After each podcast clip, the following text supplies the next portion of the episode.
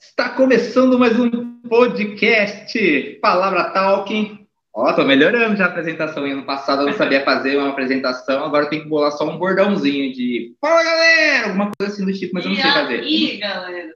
A Dai tá mandando fazer um IAI, mas eu não consigo falar isso, fica parecendo que é gago. IAI. Mas vamos, vamos, vamos do meu jeito aí. Vou fazer aquele pedidinho clássico que eu faço de feche os microfones, mas abram suas câmeras para que role essa interação visual para que o professor não fique aqui carente de rostos. Se você é tímido, não quer falar, finge dar aquela pausa na sua foto, deixa ali quietinho que eu vou acreditar que você está ali. Vou nada, mentira, vou achar que você travou mesmo, vou saber que é Miguel. Mas pelo menos a gente interage aí. A Mônica tá ajeitando a sobrancelha ali, ó, para aparecer no vídeo. Isli Borges, buenas noites, agora que eu tive presente. A Jenny tá fugindo ali porque os filhos dela tá correndo tudo em volta. O Miguel tá dando Miguel. Um dos fiéis que eu tá tava pegando bolacha para eles, você estava pedindo as coisas para A irmã tá, tá, fechando a câmera porque tá com a boca cheia de bolacha. Miguel já, met... Miguel já meteu o pijamão aí, ó. E tá culpando os filhos ainda, ó. Olha lá. Rafaela Leal da Miguel, porque a Rafa também não tá na câmera. É. Mas vamos lá. Vou abrir aqui, vou. Cara, acho que eu vou no freestyle, não vou nem compartilhar. Vai compartilhar a tela. Alguém aí tá usando por notebook? Quem tá usando por notebook aí, por favor, faz um sinal, porque senão não compensa nem abrir na tela. Mais alguém? Extra Camila? Marcelo não conta, porque o Marcelo tá ali nas gravações, mas tá usando celular. Então, beleza? A Jenny tá fazendo caminhada enquanto assiste vantagens do Vou pegar minha Bíblia. Olha, ele fica pensando só na minha câmera. Então é isso, partiu começar. Deixa eu pegar a minha para abrir em Efésios. Essa coisa linda aqui, ó. Bonita, as letrinhas douradinhas, para quem gosta de arqueológica, ó. Uns desenhos dentro, para quem gosta de ilustração bem ilustradinha, do jeito que as crianças gostam. E vamos lá. Como tem uns ali no, no Note, vamos ser coleguinha e vamos compartilhar a tela. Raimundo Nonato, presente na área. Boa noite. Com a câmera aberta. Então vamos compartilhar a tela. Acho que a Camila quer orar. Você acha que a Camila quer orar? Camila, ela fez sinal? Ela tá pedindo aqui no, pela mensagem. Ah, não vou deixar a Camila passar à vontade, né? Só espera aí que eu só tô dando aquela arrumada na minha tela para conseguir movimentar o texto. Onde irei ler.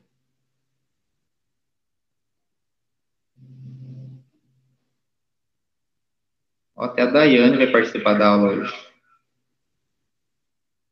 Daiane surgiu na aula. Eu estou apanhando aqui para o meu navegador. Estreito, quero mais estreito para ver mais pessoas.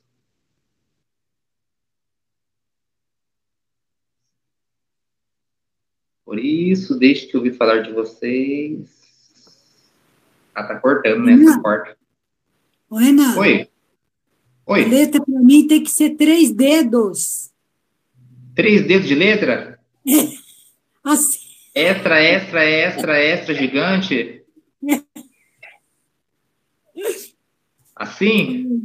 Oh, Jesus! Oh, Jesus, abre a vista dessa mulher, Pai. Cura ela, Deus. Meu óculos. Cinco graus Cura ela. óculos. Dá uma receita nova de óculos para ela, Pai. Vou, vou comprar. Cinco graus eu não enxergo nada. Mas vamos lá. Rosival ronca, mas a da hora para nós começar. Deixa eu tirar meu áudio aqui para não dar aquela microfonia. Amém, né? Então vamos lá. Deus, nós queremos te consagrar esse tempo, nós queremos te agradecer, Pai, porque o Senhor nos dá a oportunidade de conhecer mais o Senhor. Deus, nós consagramos a vida, a mente, Deus do Renan, que ele possa compartilhar aquilo que está no seu coração e que os nossos corações estejam prontos para receber a semente da tua palavra, Pai. Que toda distração, todo aquilo que possa querer roubar, Senhor amado, o conhecimento, o aprendizado, o entendimento de entrar no nosso coração, tudo que, tudo que vem atrapalhar ou impedir, caia por terra, que a gente possa estar concentrado, que a gente possa estar por inteiro, por completo, Pai, aqui nessa aula, Pai, em nome de Jesus. Amém. Amém. Gente, vê se eu tô loucão, se tá cortando o texto. E por isso, deixa que eu falar da fé que vocês têm no Senhor Jesus e do amado e do amor que vocês têm por todos os irmãos. Ah, tá certo o texto, né? Vou de MPLH para variar, né? Vamos iniciar. Só fazendo aquele compilado que eu fiz agora há pouco lá, a gente hoje vai encerrar, em nome de Jesus, a gente vai encerrar o capítulo 1, vai dar tudo certo, eu vou conseguir. E daí vamos já deixar uma conclusão para o capítulo 1 de Efésios. A gente vai partir agora para capítulo 1, verso 15, dando sequência na penúltima aula que a gente teve que a gente encerrou falando nas ações do Espírito, a gente pegou o texto 13 e 14 ali, o versículo, e agora a gente vai entrar no 15. Vou fazer a leitura e daí a gente conversa um pouco sobre, porque eu vou fazer, vou parando de trecho em trecho aqui, para variar. Então, gente, se vocês me estimular, eu vou parando de trecho em trecho, eu não acabo hoje. Mas se vocês, assim, vamos ver, vai depender de vocês eu acabar hoje ou não o capítulo 1. Verso 15: Por isso, desde que ouvi falar da fé que vocês têm no Senhor Jesus e do amor que vocês têm por todos os irmãos na fé, não paro de agradecer a Deus por causa de vocês. Eu sempre lembro de vocês nas minhas orações. Pausa. Já vou falar. É interessante, e isso aqui já dá uma pregação inteira, mas eu vou me segurar, vai dar tudo certo. Qual é o legal desse texto? Primeiro, é, Paulo está dando testemunho de algo que ele não viu, ele ouviu falar. O que isso demonstra? Que é importante a gente ter confiança nos testemunhos do que a gente ouve. Ou seja, a gente tem que saber de quem a gente ouve as coisas, a gente tem que ser pessoas confiáveis para poder dar testemunho do que a gente está falando. O nosso relatório tem que fazer sentido, o nosso relatório tem que ser confiável. Paulo confiou no relatório de alguém. Eu dei um conselho para vocês na primeira aula, que era para ler Atos 18, 19 e 20, que é a origem de Paulo falando ali, tipo, plantando a igreja de, de Éfeso, deixando ali Priscila, Aquila, uma galera dele ali. Então a gente já tem uma noção de quem que é o testemunho que ele recebeu, quem são essas pessoas que falaram para ele da fé do povo que estava ali. Então, ó, por isso, desde que eu ouvi falar, da fé de vocês, que vocês têm no Senhor Jesus e do amor que vocês têm por todos os irmãos. E aí entra outra coisa que outros textos de Paulo e Jesus como característica fala, como que o povo de Deus será reconhecido? É pelos milagres? O povo de Deus vai ser reconhecido pelo, pelos prédios bonitos? O povo de Deus é reconhecido pela unidade, que a gente vai ouvir sendo falado por, pelo livro de Efésios praticamente inteiro, e pelo amor. Então, só nesse verso 15, Paulo já coloca duas características que, deviam, que devem ser base da nossa caminhada: um bom testemunho confiável e a questão de reconhecimento, a igreja ser reconhecida através do amor o testemunho positivo que ele recebeu é pelo amor que eles têm uns pelos outros. Aí volta numa tecla que eu bato incessantemente, que é a comunhão, estar junto, estar junto de verdade, não estar junto por interesse. Outro ponto desse início, que a gente poderia, aí sim que eu falo que a gente poderia ficar falando por um tempo. O que está acontecendo aqui? Paulo entra numa numa oração literal, oração falando de por, língua portuguesa, gramatical, né, numa oração bem longa. Se a gente vai pegar do grego aqui, não tem pausas, não tem ponto, não tem nada. Ele fala direto, ele desembesta a falar, sai desenfreado falando um monte de coisas. e só vai parar lá para o 23. Tipo, ele sai falando. E aqui, ele, no meio dessa fala das ações de Deus, de Jesus, do Espírito, é tomado por uma oração, ali, por uma gratidão. E ele expressa essa gratidão, que é falando do, do que ele ouviu falar, e ele começa a orar, ele começa a agradecer a Deus pelo, pela fé que ele ouve do povo, das características que ele ouve do povo. Ó, por isso, desde que eu ouvi falar de vocês, da fé que vocês têm no Senhor Jesus, têm todos os irmãos, não, não paro de agradecer a Deus. No verso 16, ele fala: Não paro de agradecer a Deus. Por causa de vocês. Aí é um ponto para a gente meditar, que a gente. Vamos ver se eu tiro até uma das perguntas do nosso formuláriozinho do, do chamada daí desse trecho do 16. Já fica a dica, não sei se é, mas fica a dica para vocês colocarem um marca-texto aí. O que, que aconteceu aqui? O que, que é um ponto principal?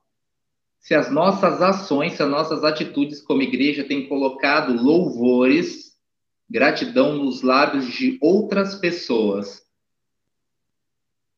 Conseguem entender esse, essa sacada, esse, esse ponto aqui? Que poderia ser algo a passar assim, a gente passar por cima desapercebido, mas Paulo está agradecendo a Deus, entrou numa oração espontânea, não movida por ele, mas movida pelo que ele ouviu falar de outras pessoas, baseado no testemunho dos outros. Então, a unidade que ele ficou sabendo que existe lá nessa igreja, o amor que eles têm uns pelos outros, foi isso encheu tanto Paulo que ele não parou de agradecer a Deus, baseado no que ele ouviu. Então, assim, um ponto para a gente colocar já na nossa, na nossa pauta pessoal de preciso meditar sobre isso. A minha vida como cristão, em comunhão com os meus irmãos, tem colocado gratidão e louvores nos lábios dos meus irmãos, das pessoas que me veem? E aí a gente vai fazer uma pequena pausa que eu quero ver essa resposta de fato. É, e não precisa especificar, eu só quero ouvir um acho que sim ou talvez não, e quem falar não, vocês podem se sentir em liberdade e paz, forem os poucos do, dos motivos aí, da, das causas. Eu quero começar falando, sendo, dando pontapé do, do que eu acho, do que eu acredito. É, o cenário que eu vejo, eu não vou falar da nossa igreja local, vou falar de uma igreja de forma geral, igreja de Cristo, talvez o nosso cenário não seja tão favorável quanto estava aqui esse cenário que Paulo está falando, né? De uma igreja de qual o amor é evidenciado tão grande e a fé. Tipo, desde que eu falar da fé que vocês têm no Senhor, seja, Jesus é o alvo daquela igreja, em termos de fé, acreditam totalmente em Jesus. E o amor que eles têm aqui não está falando nem por Jesus, mas está falando uns pelos outros, pelos irmãos. Então, é a gente colocar esse ponto de. Vocês reconhecem hoje na igreja, não pensem na igreja sua, mas pensem na igreja de Cristo de forma mais geral. Vocês têm enxergado na igreja hoje um povo que, que realmente se olha e você fala, cara, esse povo aí é diferente, mas é diferente porque eles estão sempre juntos, porque se amam, porque é um povo que realmente, nossa, que fé que tem esse povo de Deus. A ponto de quem está do lado de fora sendo crente ou não, a gente colocar um glória a Deus por esse povo, ou Deus é muito bom, olha que gente, olha que gente da hora, saca? Essa questão de a gente colocar um louvor nos lábios de outros irmãos. Alguém quer expressar alguma coisa nesse ponto para eu poder seguir? Quanto mais vocês demorarem para responder, mais eu demoro para terminar os textos. Pode ir, Mônica. Eu tenho orado por uma pessoa e tenho falado muito do que a gente está aprendendo aqui, eu tenho levado para tudo que a gente lê, tudo que a gente escuta, tudo, né?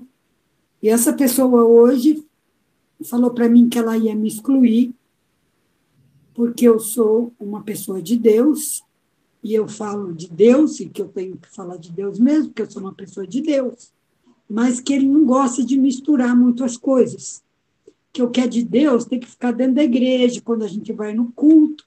E quando sai da igreja, tem que viver a carne.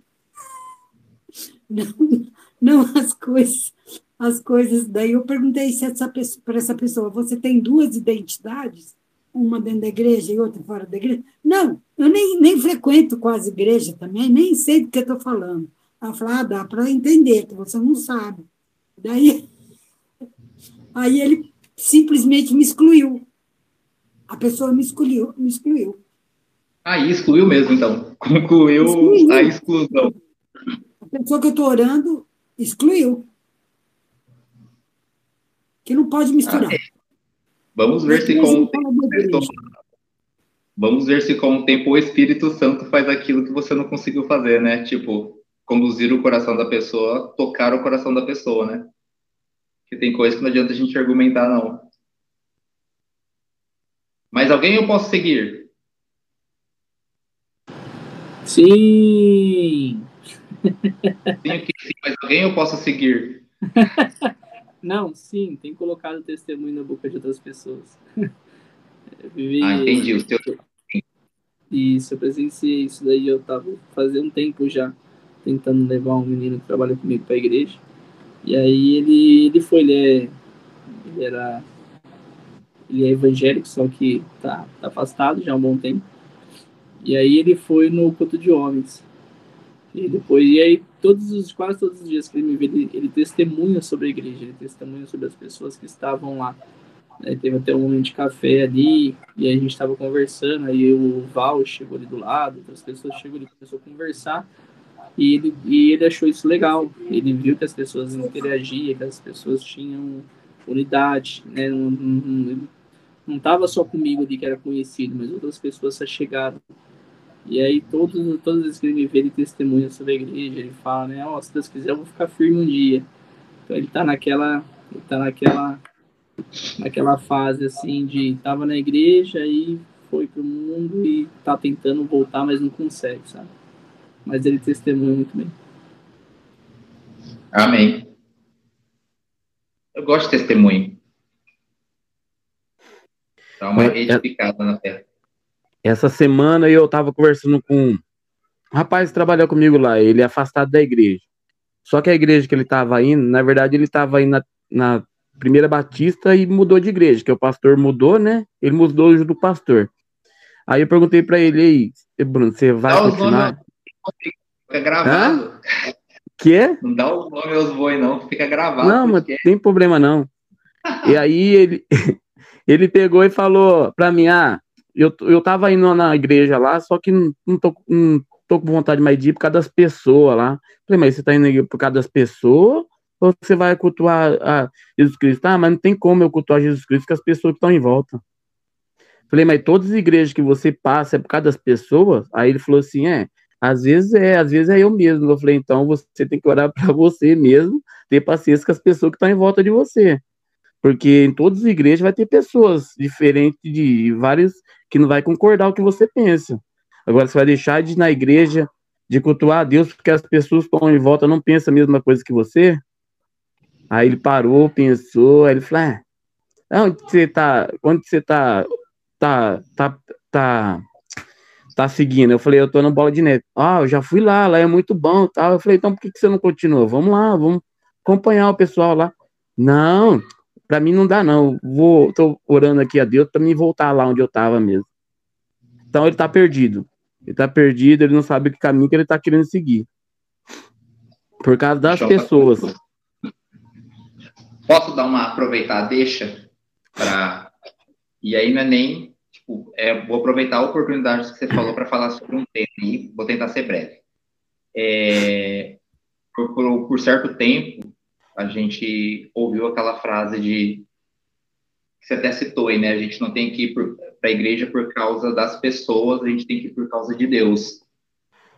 E eu queria agregar, agregar nessa frase que a gente tem que ir na igreja por causa das pessoas, sim. As pessoas fazem diferença na nossa caminhada. E aqui Paulo está dando glória a Deus não por causa do amor das pessoas por Deus, mas por causa do amor das pessoas entre elas. Às vezes a gente tem medo que as pessoas olhem para a gente, porque as pessoas não vão ver Cristo olhando para a igreja.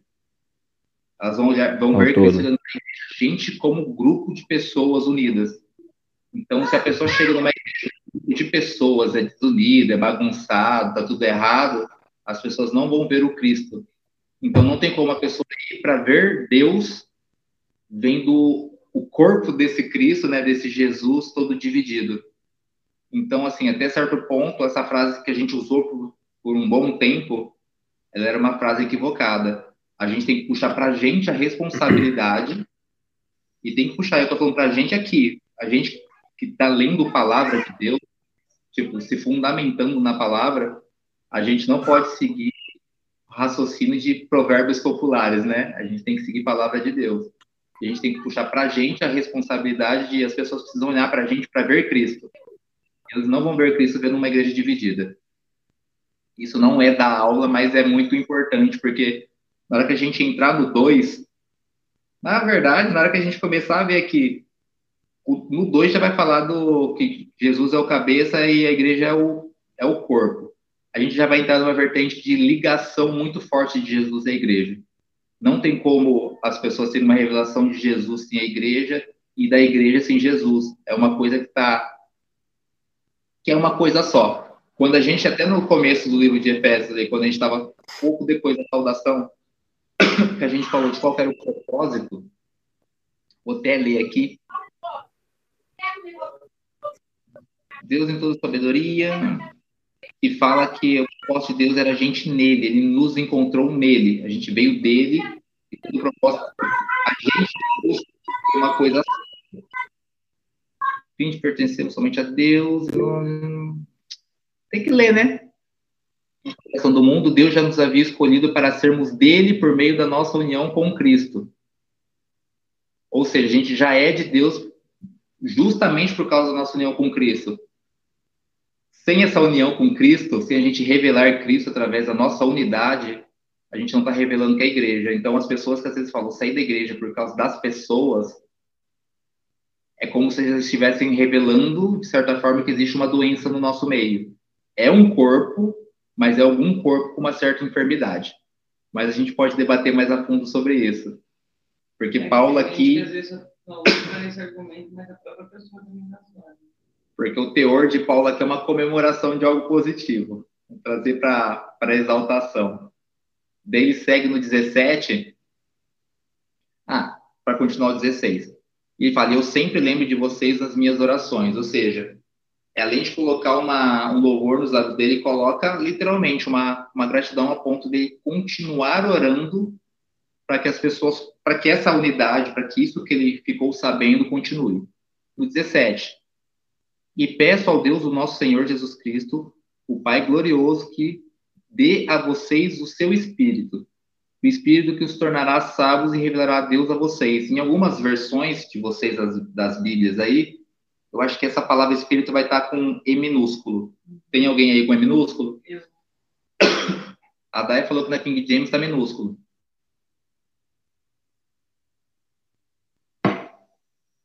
mas alguém com E minúsculo no espírito?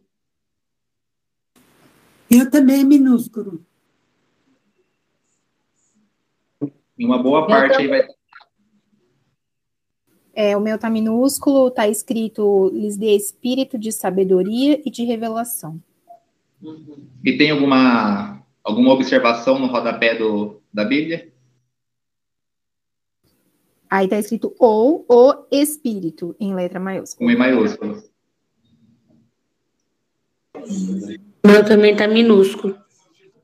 Minúsculo. Geralmente as que vêm como minúsculo no texto. O meu Pode tá falar, Mônica. com espírito em, no, em letra maiúscula, na, na, no rodapé. Ou as que não vem no, as que não vem no texto como maiúsculo, vai vir no rodapé explicando. O meu é, é bem diferente. NVI? Não, é, é NVT. Fala assim, ó. Para que o Pai lhes dê sabedoria espiritual e entendimento para que cresça no conhecimento dele. Nem fala para né, aquilo no seu fala e revelará o espírito, né? Dará a vocês o espírito, mas aqui fala só sabedoria espiritual. A NVT é uma linguagem paráfrase, né? Ó, e peço a Deus do nosso Senhor Jesus Cristo, o Pai glorioso, que dê a vocês o seu Espírito. Na minha, aqui na NTLH, já está com E maiúsculo, o Espírito que os tornará sábios e revelará Deus a vocês, para que assim vocês conheçam como devem conhecer, Peço que Deus abra a mente de vocês para que vejam a luz dele e conheçam a esperança para a qual ele os chamou. E também para que saibam como são maravilhosas as bênçãos que ele prometeu ao seu povo.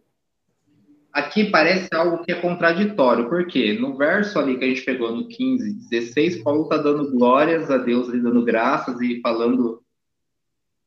A gente falou do louvor que, que o testemunho que ele recebeu colocou nos lábios dele. E em seguida, ele começa a falar que, que quer que esse povo receba o Espírito, de, o Espírito Santo, né, o Espírito de Deus. Que, que Deus abra os olhos deles, que Deus ilumine o coração deles, que ele vem com uma série de desejos que eles põem para que esse povo cresça ainda mais na presença de Deus. Então ele pede para Deus que haja mais revelação na vida dessa igreja que está recebendo a carta. E qual é o ponto interessante disso? Que, na verdade, é como se fosse um clamor. A gente falou que Paulo está numa oração literal. É, é um clamor de Paulo, não porque o alvo da carta dele não tenha o Espírito, mas o que ele está desejando ali é que recebam e tenham uma revelação de Jesus, do Espírito Santo e tudo mais, de tudo isso que ele tem falado, da, do chamado de Deus da mesma forma que ele tem. É como se ele quisesse falar: eu quero, o meu desejo é que vocês enxerguem o reino, que vocês enxerguem Cristo da mesma forma que eu enxergo. Tipo, que vocês percebam essa grandiosidade, a graça de Deus, que vocês percebam esse chamado de Deus, as maravilhas de Deus, da mesma forma que eu estou empolgado aqui, da mesma forma que eu tenho orado aqui por vocês, que vocês também percebam que Deus abre os olhos de vocês, assim como o meu já está aberto. Então, Paulo começa, ele não está ali numa, num momento, digamos assim, de intelecto. Ele está num momento de, do coração dele clamando a Deus, é uma oração. Peço que Deus abra a mente de vocês para que vejam a luz dele e conheça a esperança a qual ele os chamou. A gente vai ver isso mais para frente no próprio livro de, de Efésios, para qual esperança é essa. Se não me engano, em Efésios 4.4 vai falar novamente da esperança. Há uma só esperança e também para que saibam como são maravilhosas as bênçãos que ele prometeu ao seu povo. É, e como é grande o seu poder que age em nós, os que cremos nele. Aí, antes que a gente lê o resto e caminhe ali para um estudo mais a fundo, alguém consegue me descrever aí, ou tentar, vamos debater, na verdade, nem alguém consegue, vamos conversar um pouco sobre como é grande o seu poder que age em nós. Alguém pode dar um exemplo de qual é o poder de Deus que age em nós? E se ninguém falar, vocês sabem que eu vou abrir aqui o chat, né? A nossa lista de pessoas, vou começar a falar na ordem que aparece para mim. A fé. A fé, Oi? confiança. O poder de Deus age na nossa fé? Mais alguém? Pode falar, né, gente? Não tem, não tem certo e errado no momento. É só para é só para eu ter uma noção de do que passa na, na mente do, do coletivo aqui. Os dons o Val dos dons. A nossa comunhão. Amor. Não entendi, William. Nossa comunhão com Ele. E como é grande o seu poder que age em nós. Comunhão. Vamos que tem mais pessoas. Vou começar da, da nomes. Que age em nós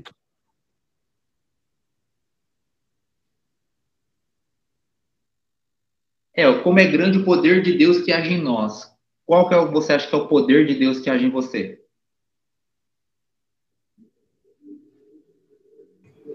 A graça. A graça. Assistiu a aula da Camila, né? Ó. Certeza que a Camila mandou o podcast.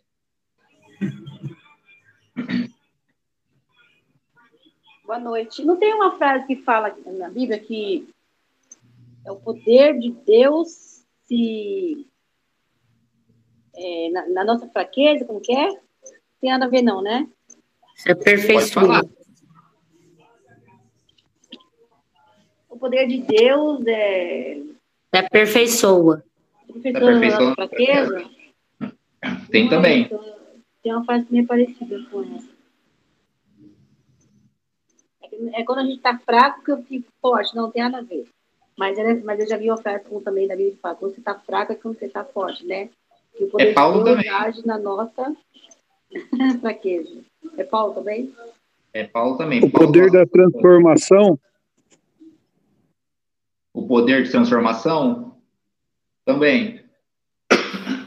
Eu acho que é o poder também, tipo, de você, não no meu caso, mas de você orar por cura de alguém, sei lá, penso nisso, quando eu ouço o poder que age em nós. Eu vou comentar sobre esse poder, a gente vai investir um tempo falando sobre esse poder. Porque o texto, na verdade, eu vou dar uma. Eu vou encerrar o texto e a gente vai falar sobre esse poder. Porque esse poder de Deus que age em nós, eu acredito, eu posso estar errado, eu espero estar imensamente errado, a gente não tem noção de que poder é esse. Em termos de proporção. E que, em nome de Jesus, haja uma revelação diferente do- da proporção desse poder que Deus já separou para agir em nós, na nossa vida. Porque é a continuação do texto. E como é grande, no 19, a partir do 19. E como é grande o seu poder que age em nós, os que cremos nele. Esse poder que age em nós é a mesma força poderosa que ele usou quando ressuscitou Cristo. Não é qualquer poder, é a mesma força poderosa, ou seja, a mesma intensidade do poder usado para ressuscitar Jesus, é o poder que age em nós. E fez com que ele se sentasse ao lado direito do mundo celestial, no mundo celestial.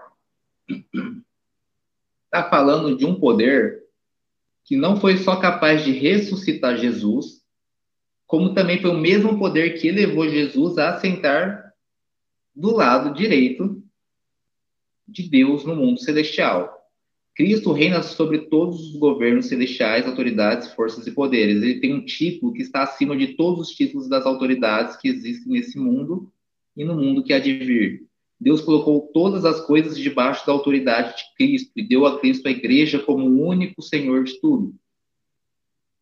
A Cristo como o único Senhor de tudo. A igreja é o corpo de Cristo, é o que eu estava falando com, com o Miguel ali agora há pouco. Ela completa Cristo, a qual completa todas as coisas em todos os lugares. Então, assim, não é que Cristo, Jesus é incompleto. Só para a gente tratar desse trecho antes da gente entrar na parte falando só sobre poder e ressurreição. Não que Cristo seja incompleto, mas é que a missão de Cristo, esse agir, depende da igreja para ser completo. E não porque ele não tem poder suficiente em si mesmo para fazer, porque ele escolheu que o processo seria feito desse jeito. Ou seja, até para que acontecesse desse jeito, é o poder de Deus mostrando que Jesus é soberano.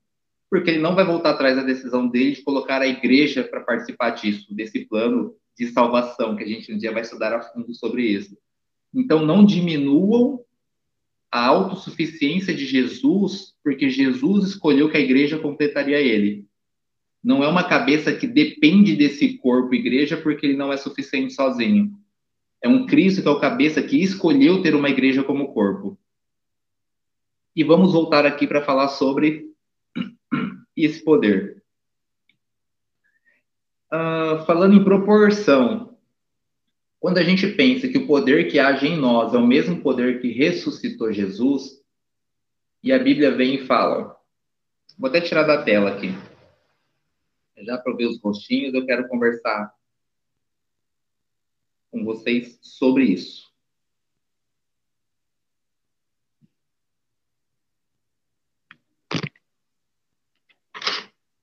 Deixa eu abrir aqui minha tela, que vê todo mundo. Nossa, tem mais gente com a câmera fechada do que eu pensava. Vocês estão dando miga ainda? Agora que eu abri a Não, tela eu tô aqui. Tô aqui, tô aqui. Eu abri para ver os rostinhos e não tem rostinho, só tem foto e letra. Mas vamos conversar sobre esse poder. E para conversar sobre esse poder, eu vou usar. Vou tomar a liberdade de usar um texto que está em Timóteo. É um pouco da Missão Day. Tudo acaba sendo a Missão Day.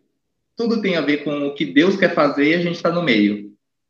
Não tem a ver com o que a gente quer fazer e chamar Deus para participar. Sempre tem a ver com um plano que já é de Deus, Deus já decidiu, e a gente participa de um plano que é de Deus, não um plano que é nosso. às vezes quando a gente converte, por estar num meio com muitas, com muitos usos e costumes já, a gente acaba entendendo que a gente faz planos e chama Deus para participar desses nossos planos. Só que na vida real, na vida cristã mesmo, biblicamente dizendo, Deus já tem um plano. E a gente, na verdade, foi convidado a participar desse plano que é de Deus, não é nosso. Quem está ligado, participa. Quem não está ligado, fica assistindo e reclamando que Deus não responde. Simples assim. Não tem muita conversa nesse ponto. Dá para a gente expandir um pouco mais, mas fica para uma outra aula. Mas vamos bem em 2 Timóteo. 2 Timóteo, e eu vou, vamos de freestyle aqui. 2 Timóteo, eu acho que é 1,7. Alguém abre aí vê se está falando do, que Deus não nos deu o espírito de covardia, mas vós não recebestes o espírito de covardia ou de medo, mas de poder. É esse o texto mesmo ou errei? Yes, estava certo. Então alguém lê para mim, por favor. É 1 Timóteo 1, 7? Eu acho que é 2 Timóteo 1, 7. Ah, segunda.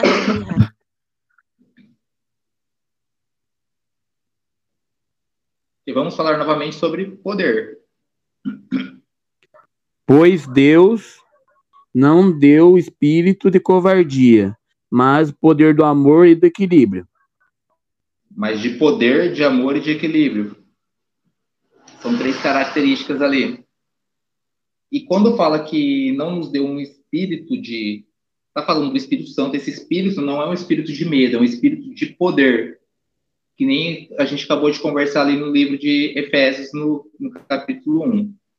Não nos deu um espírito de medo, mas de poder. E a palavra para poder, vamos gastar a teologia agora, é a palavra dínamos.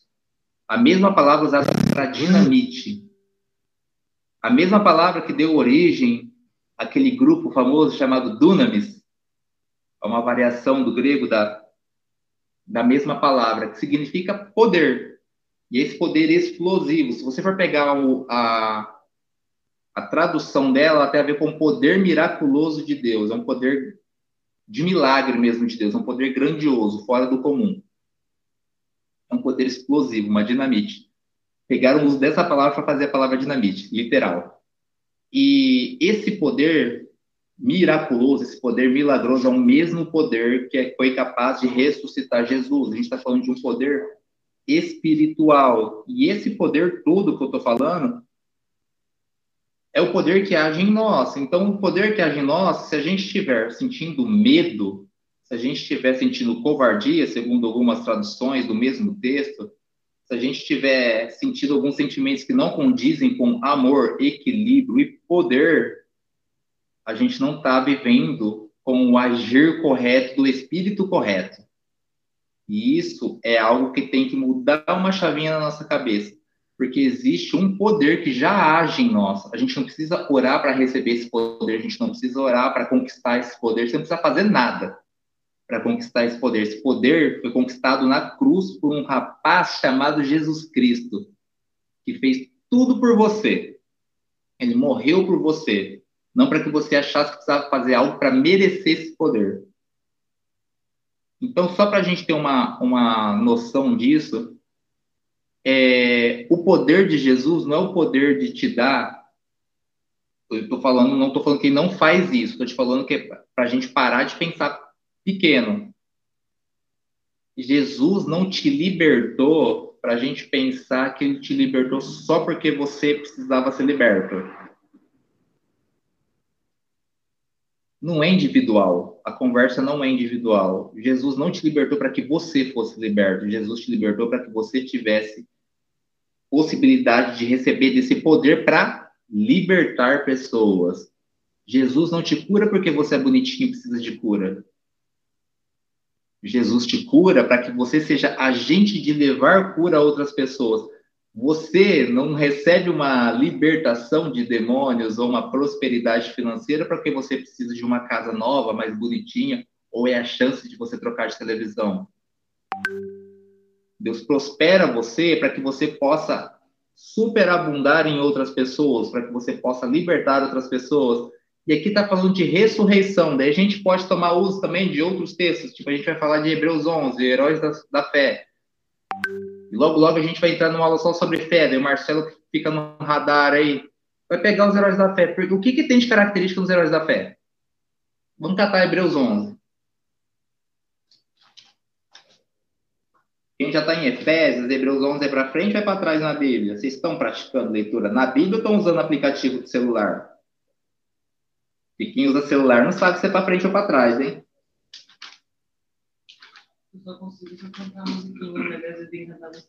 Eu ia falar isso agora, Dai. Abriu o microfone para falar, gente, tem que cantar a musiquinha, e a gente sabe.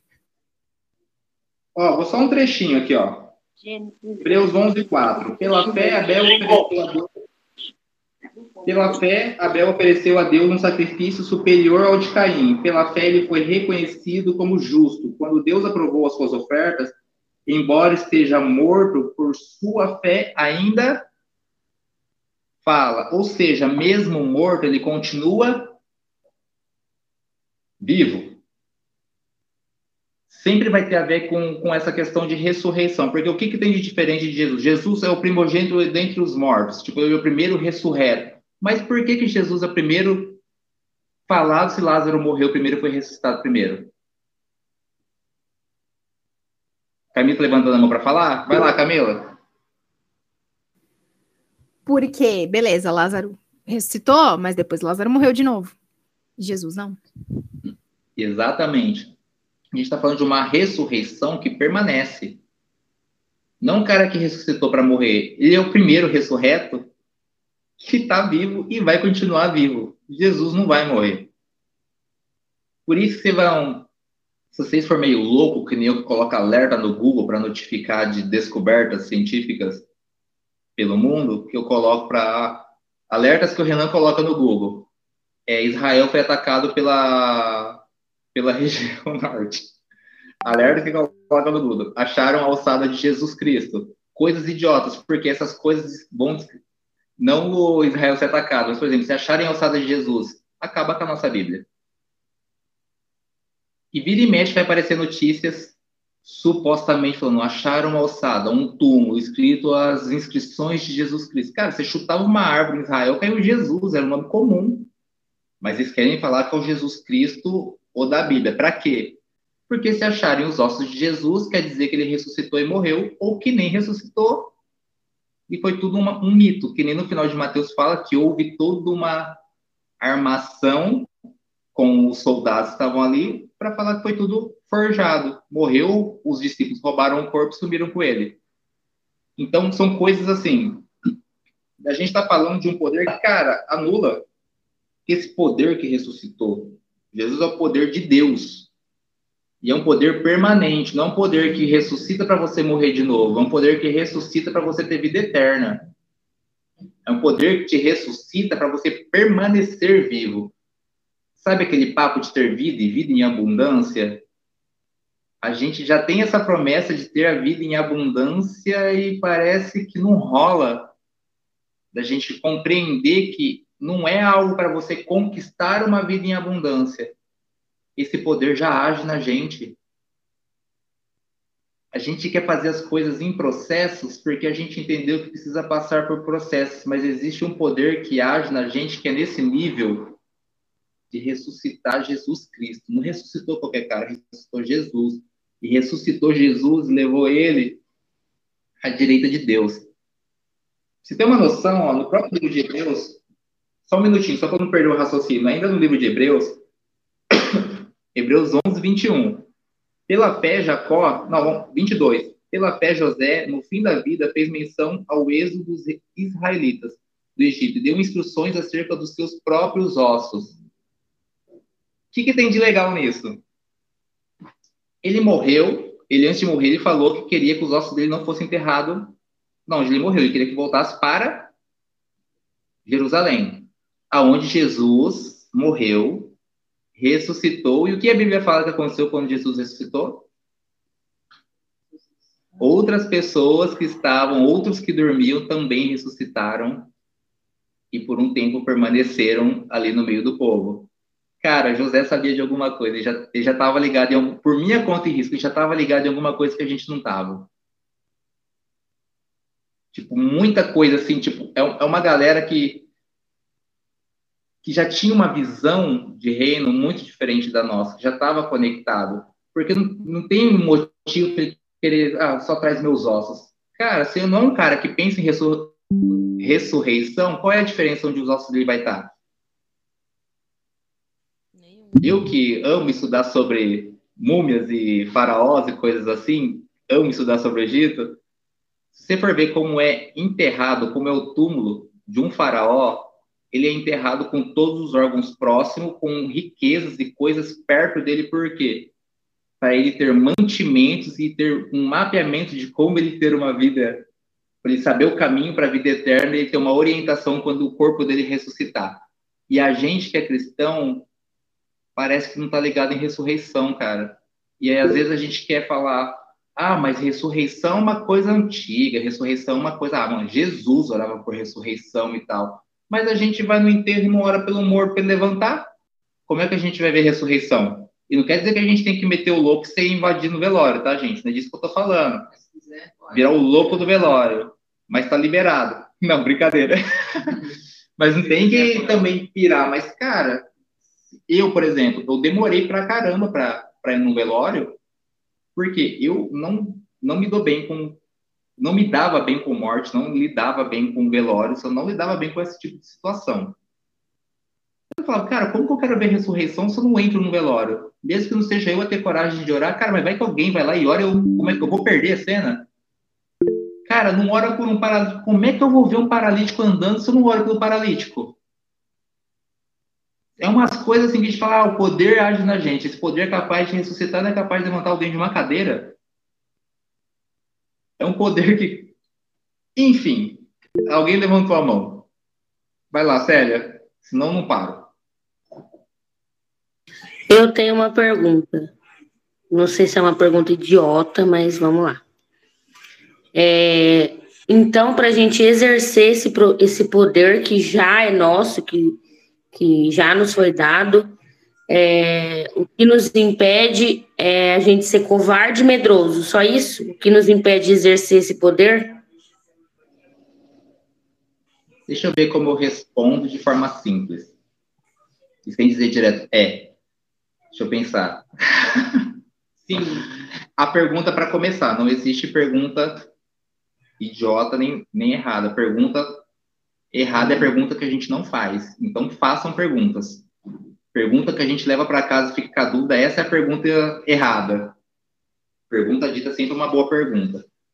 É, vou me basear no texto de Timóteo, segunda Timóteo, não a gente falando sobre Efésios. Ali fala que a gente não recebeu um espírito de covardia e de medo. Ou seja, o medo e a covardia não é nosso. Não é um espírito que a gente recebeu de Deus se a gente está agindo por medo e covardia, não tem a ver com Deus agindo, tem a ver com a gente agindo qualquer outro espírito e não Deus. Se a gente coloca Deus na conversa, para a gente viver as coisas de Deus, o espírito que a gente recebeu de Deus é de poder, amor e equilíbrio. Então, características para a gente perceber esse, esse de quem é o espírito que está agindo, para a gente ter uma noção, é, é, é literalmente a característica dele. Então a gente não vive esse poder para responder de forma mais objetiva, talvez por falta de conhecimento na palavra, para a gente achar que tem que conquistar, talvez por uh, se expor pouco a alguns pilares da fé, como porque a fé é um, vou falar bem bem lúdico, assim, até um músculo espiritual do qual temos que exercitar, né? Bem lúdico, mas de fato é. Então não adianta a gente ter uma fé, uma fé retraída. A fé tem que ser executada e exercida. Então você tem uma fé. Se você não colocar sua fé em prática, não é uma fé. A fé não foi feita para a gente guardar, a fé foi feita para a gente exercer, para a gente executar. A gente vai guardar a fé lá no final. Paulo falou: combati o bom combate e guardei a fé. Quer dizer que a fé dele não estava guardada antes. A fé dele estava exposta. Então, a nossa fé precisa estar exposta. E como você expõe a sua fé? acreditando que esse poder, esse Espírito de Deus já está na gente agindo com poder.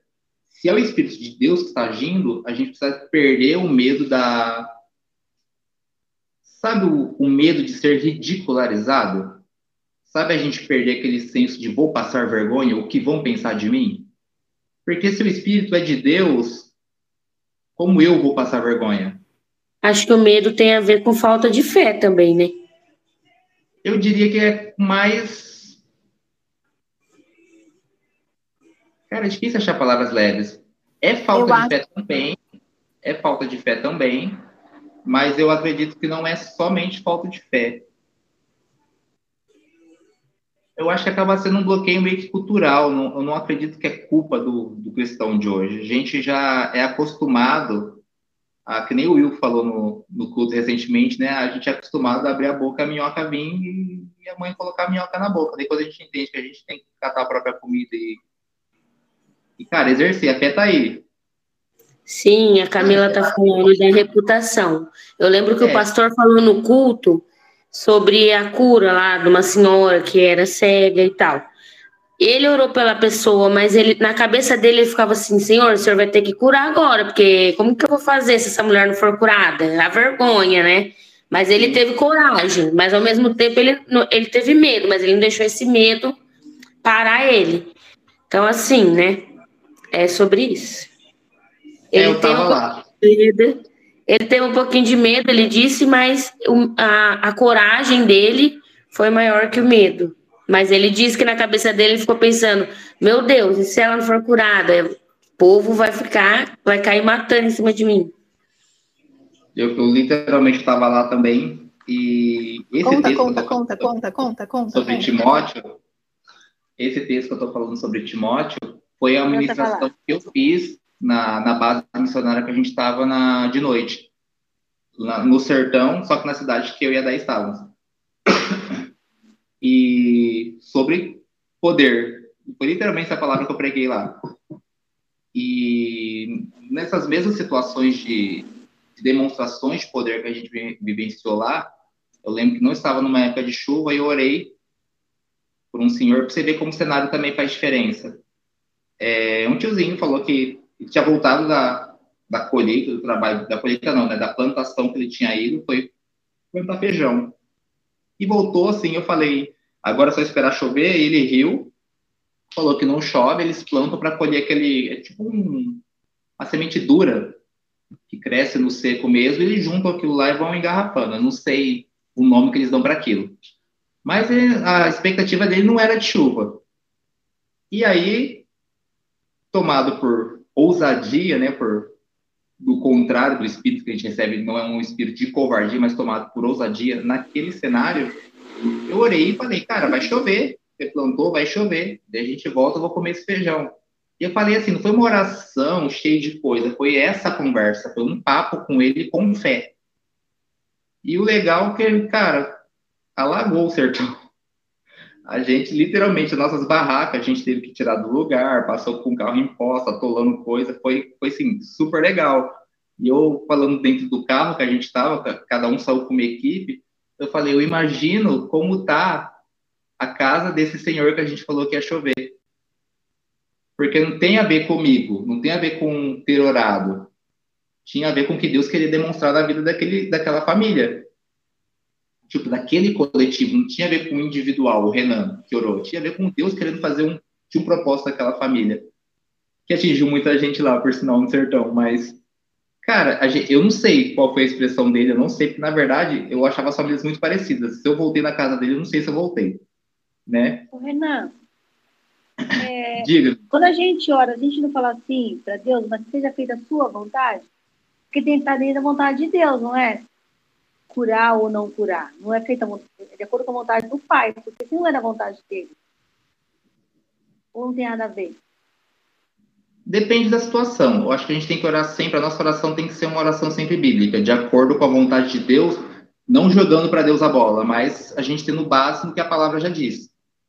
Porque senão a gente toda vez orar que seja feita a sua vontade, baseado naquele texto da crucificação que seja feita a sua vontade, não a minha, se possível, passa de mim esse cálice e tal, mas é um outro contexto.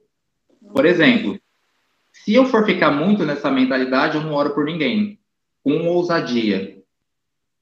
A gente em Pompeio, Garça. A gente em Garça foi orar por um cara que tinha uma perna toda trofiada. E para piorar, o cara era traficante. E o cara não era cristão, mas o cara aceitou oração. Poxa, né? Porque o traficante cristão seria bem Não, o cara poderia, porque o a um traficante cristão seria difícil. Não é difícil, não, mas isso fica, fica, fica para outro papo. Mas o cara ainda era traficante do rolê, o principalzinho ali. E juntou eu e mais um outro, uma outra pessoa da igreja e a gente juntou no cara. E claro que tem medo na história. Não tem como você falar, não tô com medo, porque se não dá errado o cara mata a gente, né? tipo, você não sabe qual é o nível da conversa. E a gente falou que Jesus ia curar ele, cara. E a gente falou que ia orar por ele se ele deixava a gente orar. Ele, ele se expôs a uma suposta vergonha, porque tinha dois meninos orando pela perna dele para esticar no meio, no meio da rua. E a perna do cara não esticou. Porém, a gente orou. E aí chegaram outras pessoas ali no meio da, da conversa, outros do mesmo nívelzinho ali e tal. E, tipo, não deu certo a oração. E a gente fez a oração, não foi para se Deus quisesse esticar a perna dele, a gente fez a oração para a perna dele esticar. A gente foi nessa ousadia, foi nesse, nessa autoridade. E não deu certo, ou seja, a vontade de Deus se cumpriu de um jeito ou de outro. A gente expôs para Deus a nossa vontade, de fazer o poder dele acontecer ali e não aconteceu por vontade de E Deus. quando a gente ora por uma coisa e aquela coisa não acontece, orar e aceitar a de Deus, Deus Quem repete, por favor? por favor. tá com eco aqui. Por exemplo, vou dar, vou dar então, um meu exemplo. Quem tá com eco? Ô, Ângela, você pode fechar, fechar só para ver a pergunta.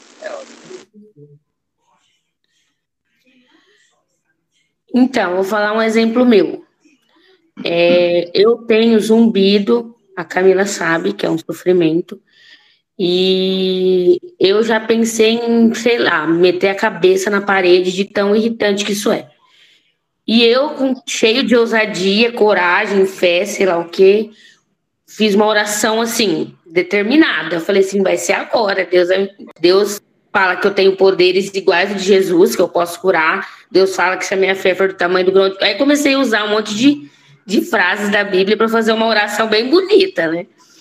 E aí eu orei e Dudu também orou do jeito dele, maravilhosamente bem, aquele fervor, aquela oração, mas, mas o zumbido permaneceu. É, aí eu simplesmente parei de orar. Eu falei assim: ah, então é, a vontade de Deus é essa, e amém. Continuo com. Só que ao mesmo tempo eu fico me perguntando, porque a Bíblia também fala para a gente não se conformar. E aí eu fico assim, me conformo, aceito, continuo orando. Como que, como que a gente age quando uma oração ela não é respondida? Ou porque não é o momento certo, sei lá. A questão da oração não ser respondida, a gente vai ter dois textos bíblicos ali, inclusive em Mateus. Uma vai te mandar insistir, insistir, e ser é, importuna, qual é a palavra? Insiste, insiste, insiste, insiste, e vigia o seu coração para saber se você está disposta a ouvir não, não, não e não, até que chega o dia do, do sim.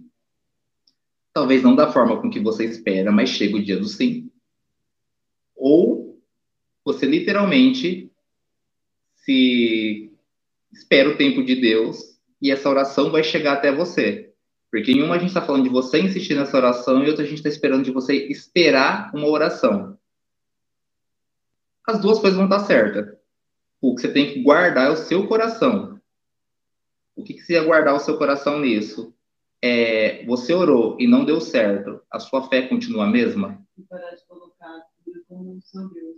a cura está acima, a Daí até citou aqui do lado, né? A gente coloca às vezes a cura como o nosso Deus a cura se torna o nosso Deus, né? Porque Deus continua sendo Deus até quando não cura, né? E isso afeta a imagem que a gente tem de Deus ou afeta a imagem que a gente tem da gente? Qual imagem está sendo afetada quando a cura não acontece? Porque a sua identidade em Cristo não muda porque a cura não aconteceu. Eu insistiria, eu insisto, eu literalmente insisto. Que nem eu tenho testemunhado e falado abertamente para a igreja que eu tenho tido crises de ansiedade. E eu não paro de orar. Não passou. Eu vou continuar orando. Até passar. Até que ele venha, se for o caso. Se não passar aqui nessa terra, nesse corpo, vai passar num dia glorioso. Mas que vai passar, vai. Enquanto não passar, eu vou continuar orando. E a minha fé não vai mudar, curando ou não curando. Entende? Não, não vou desanimar por isso. Então, é esse coração que você tem que vigiar se você tem. Vai mudar a sua fé se ele continuar dizendo não? A minha fé não vai mudar. Então, você tem que se, se armar, armar de Bíblia, se armar de palavras, se armar de amor por Deus a ponto de continuar orando e não desistir de Deus, tendo sim ou tendo não. É a, a sua ousadia não pode mudar. Né? A gente acha que é só desistir da cura. Às vezes a gente acha que está relacionado a cura. E quando a gente olha só para a questão da cura, né? Vou usar o exemplo da cura porque foi o que a Célia falou. A gente passa a viver em prol da cura e não viver em prol de Cristo. E a gente coloca a cura no centro da nossa vida. A gente ora porque a gente quer ser curado. A gente lê a Bíblia porque a gente quer ser curado. A gente, né, e tudo que a gente faz em relação ao nossa, a nossa relacionamento com Deus, de alguma forma é porque a gente quer ser curado. E aí a gente não percebe, porque a gente acha que está fazendo por Deus, mas é que na Rena falou: se Deus disser não até o fim, como vai ser? A gente vai achar que ele é mal, né? Ah, Deus mal, não me deu o que eu queria, eu fiz tudo certinho, agora você precisa me pagar, me dar aquilo que eu.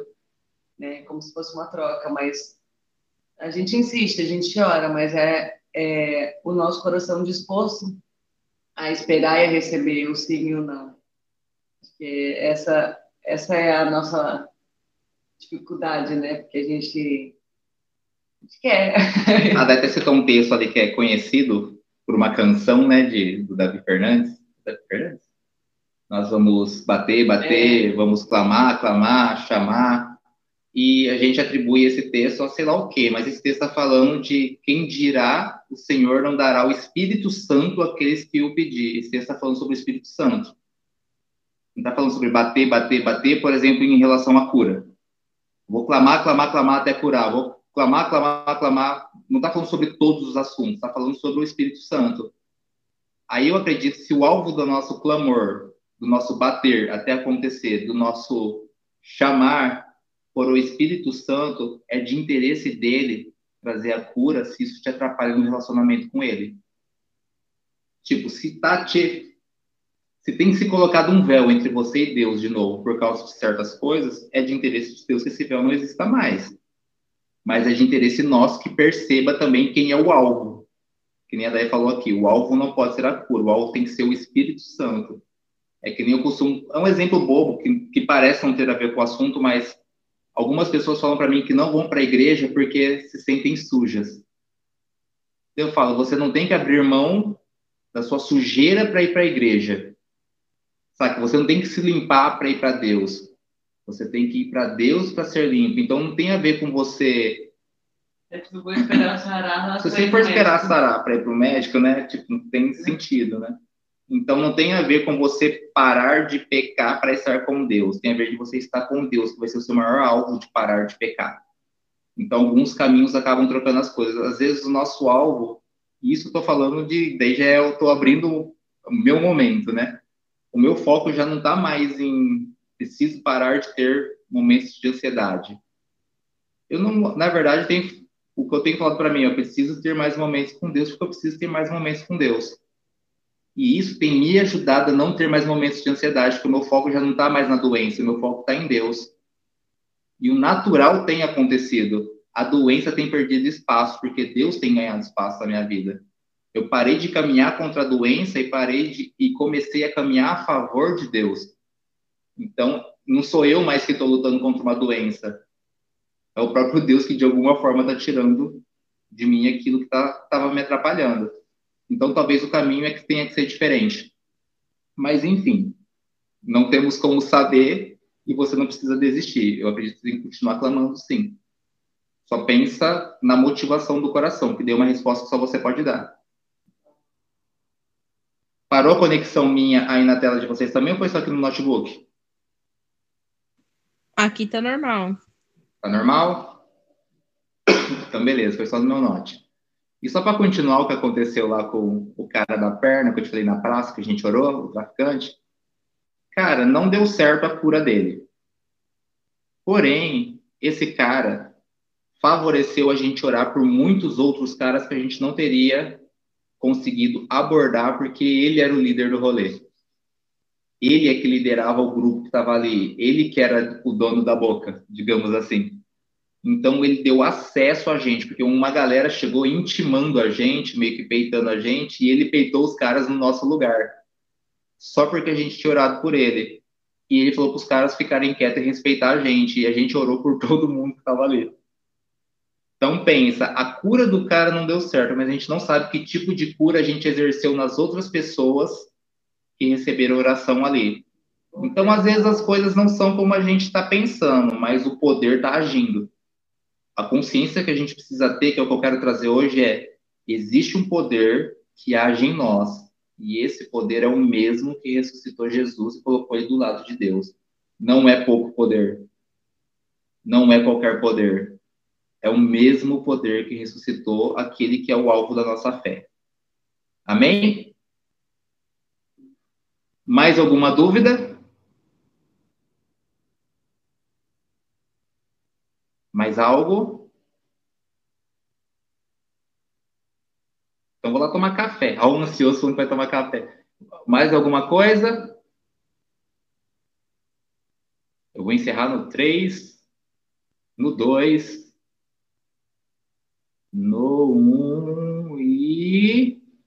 Deus abençoe vocês. Foi uma satisfação. Estamos encerrando o podcast. Quem não prestou atenção vai conseguir responder a pergunta a pergunta que eu nem sei qual vai ser. O Marcelo inventa uma aí com a gravação. Então. A gente põe uma pergunta bem fácil também. E já dá a resposta. Vai do poder, vai do poder. Vai do poder. Vamos falar do poder, então. Vai, vai do poder. E não se esqueçam também que não só o poder é alvo da aula hoje, mas a gente, com as nossas ações, em comunidade colocar louvor e adoração a Deus nos lábios de outras pessoas. Então, o relacionamento que temos entre nós precisa gerar adoração a Deus no lábio de outras pessoas que nos vêm nos relacionando. Então, se a gente é aqueles amiguinhos, coleguinhas que só se vê no culto, na igreja, e que nem sabe um da vida do outro está passando, é uma boa oportunidade da gente se dedicar a conhecer melhor um ou outro. Amém? Para as pessoas Amém. verem essa unidade e o amor que temos um pelo outro. Amém. Eu tô louco para tomar um café na casa da milagre. Amém. milagre da Amém. presença na aula. Milagre tomar um café na casa da Mônica. Isso está sendo um milagre. Chama nós, Mônica. Nós tá querendo tomar um café na sua casa, Mônica. Vem, mas vem. Ou vou chamar você no particular. Chama ela aí já, daí, dá um oi para ela aí no WhatsApp, nós já vai nós tá se convidando para ir na sua casa, ó. Tá bom. Vai com a tia Ângela pra aí, ó. Põe xícara mais, eu quero ir também. Então me ah convida, porque é certeza que eu não vou. Fechou, gente? Fechou, Posso, gente? Me despedir? Posso me despedir? Não, então, partiu, vai acabar a aula. Não. Então partiu, Deus abençoe. Que o conteúdo é, faça sentido no coração e, como sempre, ó explicar para explicar para você. E passa assim, o poder de Deus, o poder de Deus, ele aparece na nossa fraqueza, como que é? Ele Já eu falo, eu tô, tô encerrado e papeia mais um pouquinho. E fecha o microfone que tá sendo eco, tá sendo eco. E, e que o nosso coração seja aberto ao Espírito Santo ministrar sobre esse tema que parece confuso, porque é muito poder para a gente achar que pode agir em nós. Parece que é uma coisa que é só para Jesus, mas nós somos o corpo desse Cristo. Se agiu no cabeça, agiu no corpo. Amém? Amém. Então deixe o coração aberto. Pode falar, Ângela. O poder de Deus se aperfeiçoa na nossa fraqueza.